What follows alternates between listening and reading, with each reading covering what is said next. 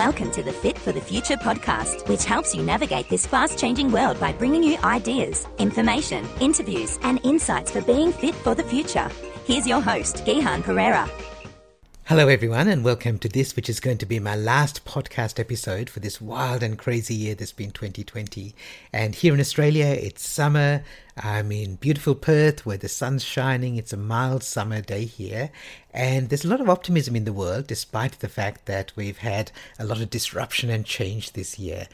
And of course, a lot of people have been through a lot of pain and hardship this year as a result of the pandemic, the health crisis, the economic crisis, and the social crisis. But there are also some really positive signs ahead.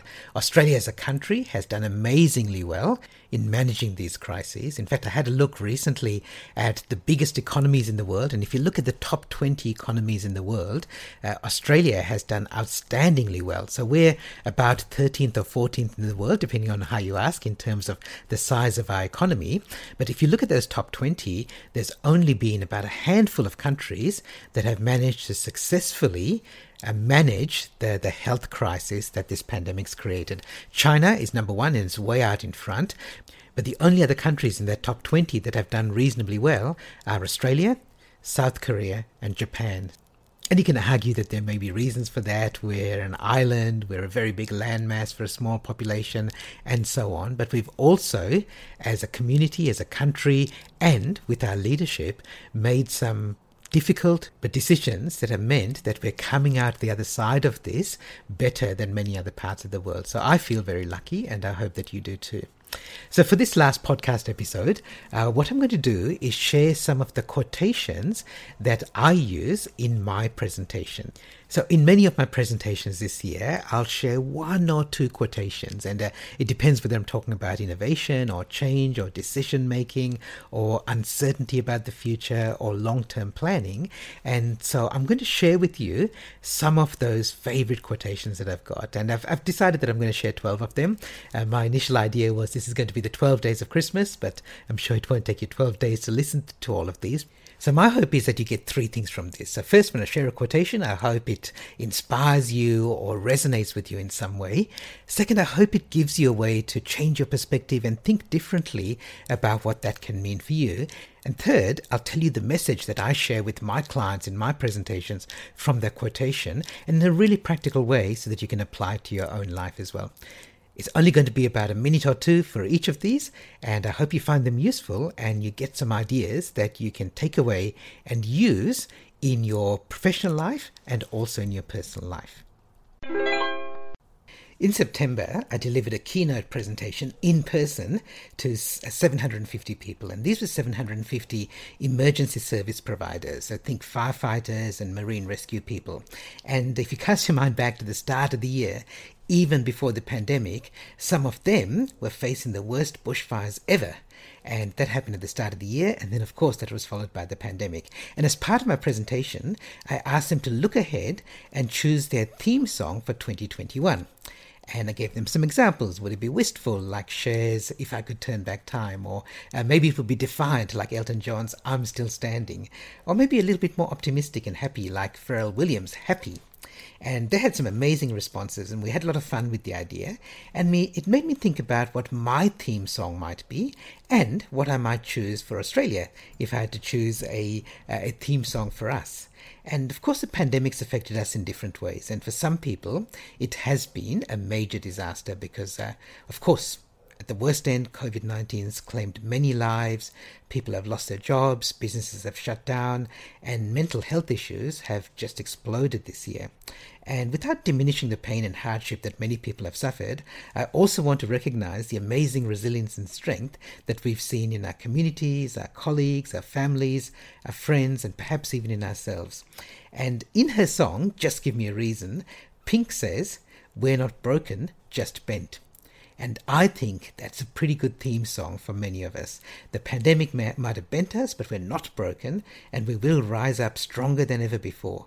So if you had to choose a mantra to start the recovery, maybe this is a good start. But I don't want to tell you what's right for you. What would be your theme song for 2021 and beyond? This quotation is one that I've been using for years, but especially during this topsy turvy time that we've been having in 2020. And uh, it's been around for a while, and you might have heard some version of it already. It's from the 19th century from Ian Maclaren, and it goes like this Be kind, for everybody you meet is fighting a hard battle. And this is always relevant. It's always been relevant, but it's especially relevant now. The pandemic's been a triple threat for, for many of us. It's created a health crisis, an economic crisis, and a social crisis. And everybody's been affected differently by it. And unless you really know somebody's circumstances well, you probably don't know what battle they're really fighting behind the scenes. It's difficult to tell on the surface. And I was reminded of this myself recently. I was talking to a friend and complaining about the, the way that some people are just breaking the rules around social distancing and other things and putting other people at risk. And look, this might be true, but I must admit now I was coming on too strong, and my friend gently reminded me that perhaps I was being too judgmental. And he was right, and had forgotten my own advice to other people to be kind. Because when everything is normal, it's easier to assess other people's behavior because we can judge it by our generally accepted standards. We know broadly what's right and wrong, what's acceptable and how unacceptable. But when we go through massive change and we don't have those external standards to guide us, it's too easy to judge people by our standards without knowing anything about them and their circumstances. This advice is good advice at any time, but especially now. Be kinder, be more compassionate, and be more empathetic with other people. You'll be a stronger leader for your team, your family, your friends, and your community. We like to think that we're logical and rational people who always make the best decision based on the evidence in front of us, but it's not true. To some extent, we always act in our own self interests. And I love this quotation from American author Upton Sinclair, who says it's difficult to get somebody to understand something when their salary depends on them not understanding it. Let me say that again. It's difficult to get somebody to understand something when their salary depends on them not understanding it. And you might smile or even laugh, but it's true. And it's especially true in times of uncertainty and change. Even when we have all the facts and the logic, we don't always make rational choices. I remember many years ago my dad saying to me, We're not a rational species, we're a rationalizing species. And that's true. And we can take this on board in two ways. So, first, if you're trying to influence somebody, keep in mind that they might have a mental block because their salary depends on holding on to their beliefs.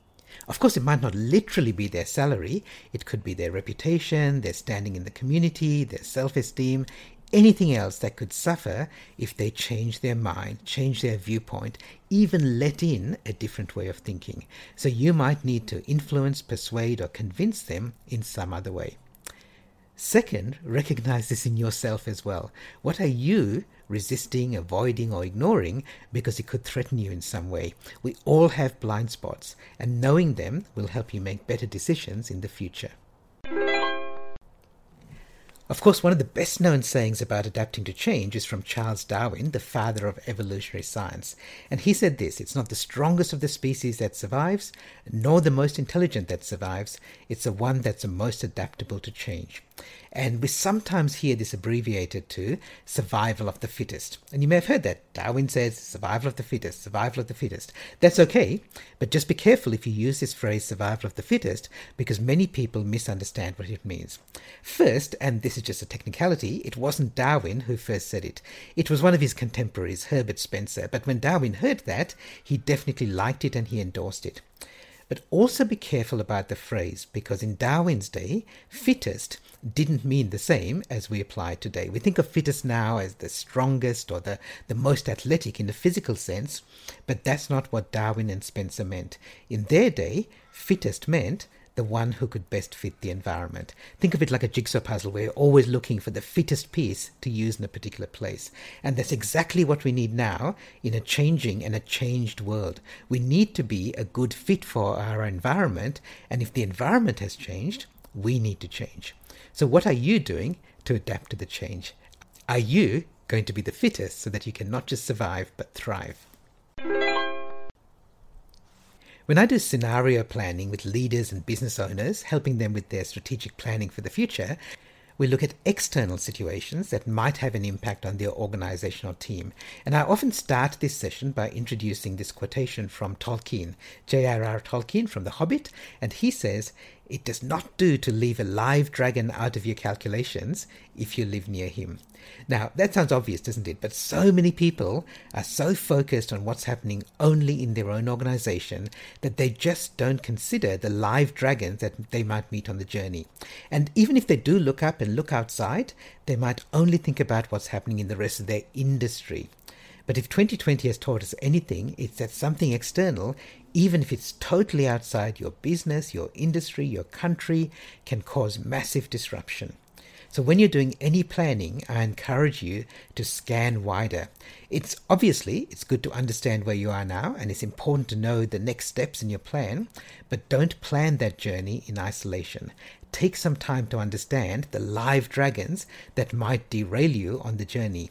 And you never know, they're not always bad, they might even help you. We always rely on our past experience to guide our future decisions, but in a fast changing world, that's not always the best option. And this next quotation is attributed to Josh Billings or sometimes Mark Twain, but Billings seems to be the most reliable source for it. He says, It ain't what you don't know that gets you into trouble, it's what you know for sure that just ain't so. Now you might need to think about that. It ain't what you don't know that gets you into trouble, it's what you know for sure that just ain't so. This is all about questioning your assumptions. We all use our experience to guide us to make decisions, and then that good decision making leads to building good judgment, and that in turn eventually builds wisdom.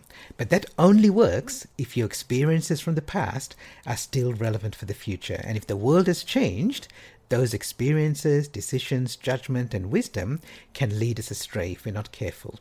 And it's very difficult to dislodge you know, the things that we know for sure from our brains, especially if they've always served us well in the past. So, especially in this fast changing world, think like a beginner. Question your assumptions and be willing to let go of things that just ain't so anymore. While we're on the topic of changing your mind, here's one of my favorite quotations from economist John Maynard Keynes. He said, When my information changes, I change my mind. Why, what do you do, sir? I remember going out to lunch once with my stepdaughter Abby, and she took a photo of her food when it arrived, as all young people do. I think it's the law. And I asked her whether she was posting it on Snapchat, because I knew that she and her friends use Snapchat to share what was happening in their day. But she said, Oh, no, no, we don't use Snapchat anymore. Instagram has a new stories feature, which is better, so we've all switched to Instagram now.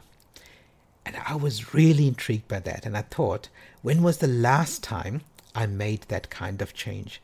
As humans, we don't like to change our minds, especially in public.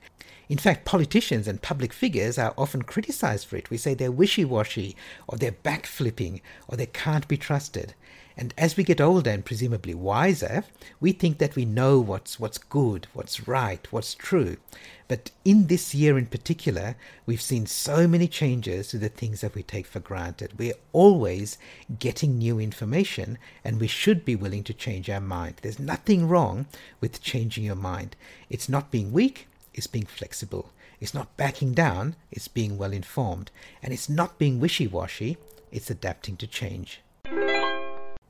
In a fast changing world that's full of uncertainty, many people get stuck and paralyzed when it comes to taking action. They don't know what the future holds, so they don't know what direction to take, and so they don't do anything. Of course, that's not literally true because doing nothing is still a decision, and sometimes it's the right decision, but it shouldn't be your only decision. It's better to make a decision, take some action, and then reevaluate. Uh, author Maya Angelou puts it this way I did then what I knew how to do. Now that I know better, I do better.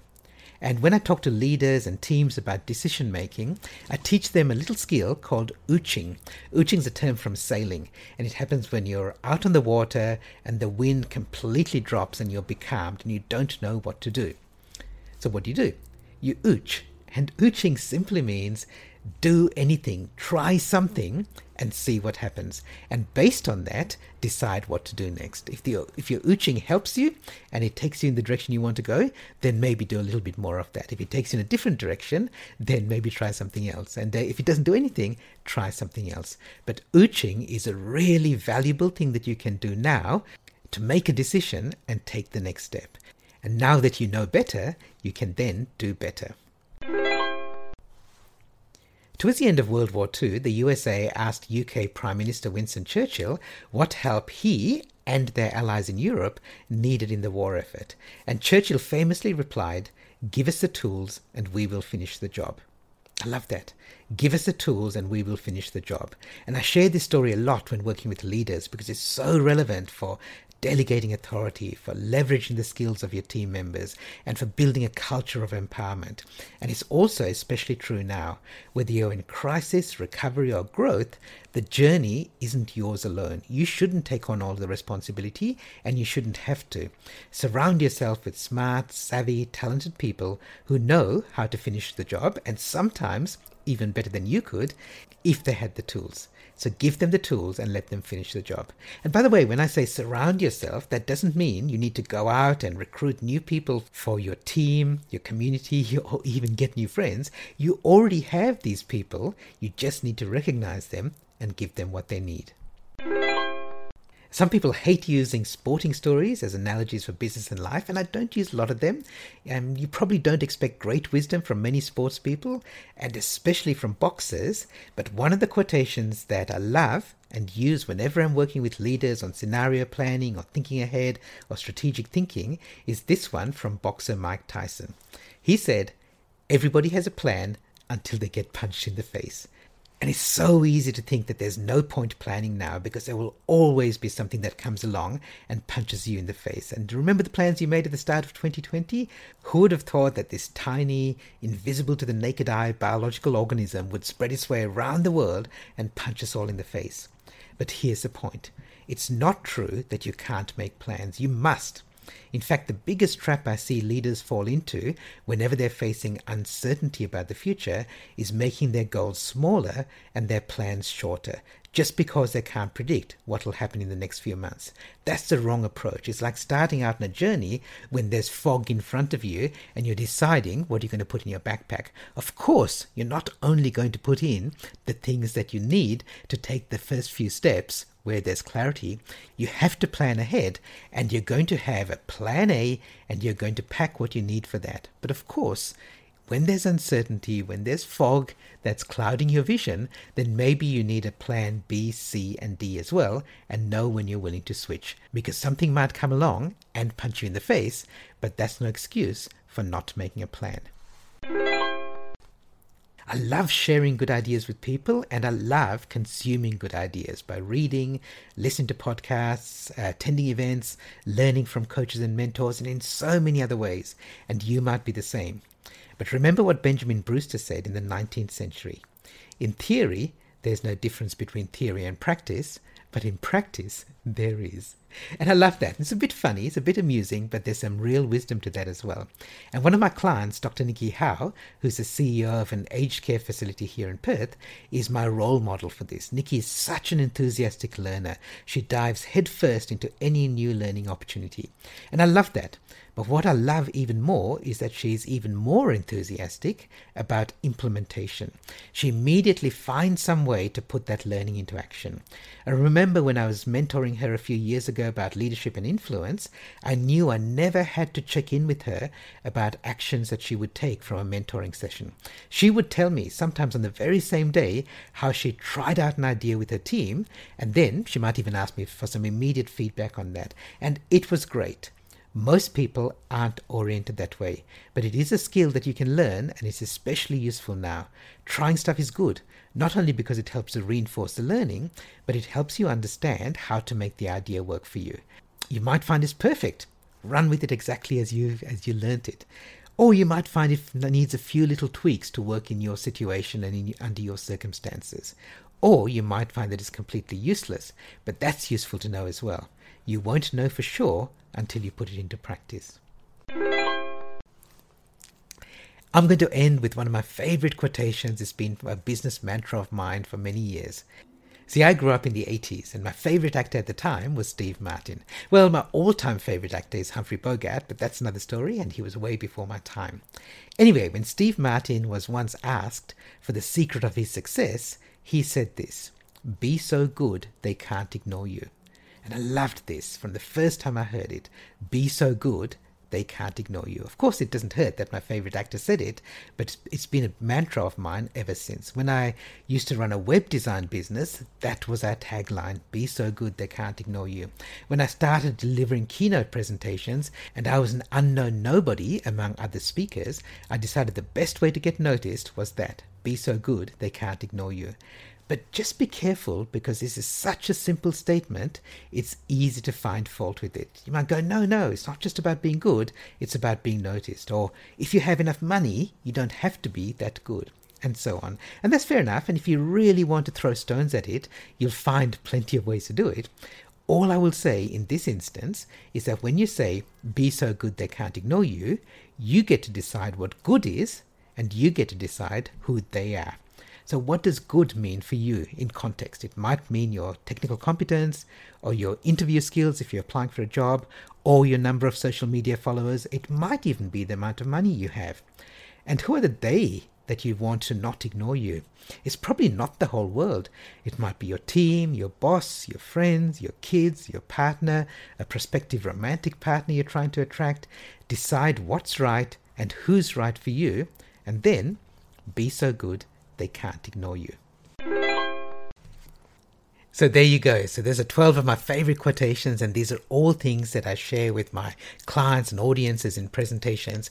I hope that you found a few of them at least that you can take away and use in your personal and professional life. And uh, I hope they resonate with you, change your perspective, and maybe give you some practical actions that you can use.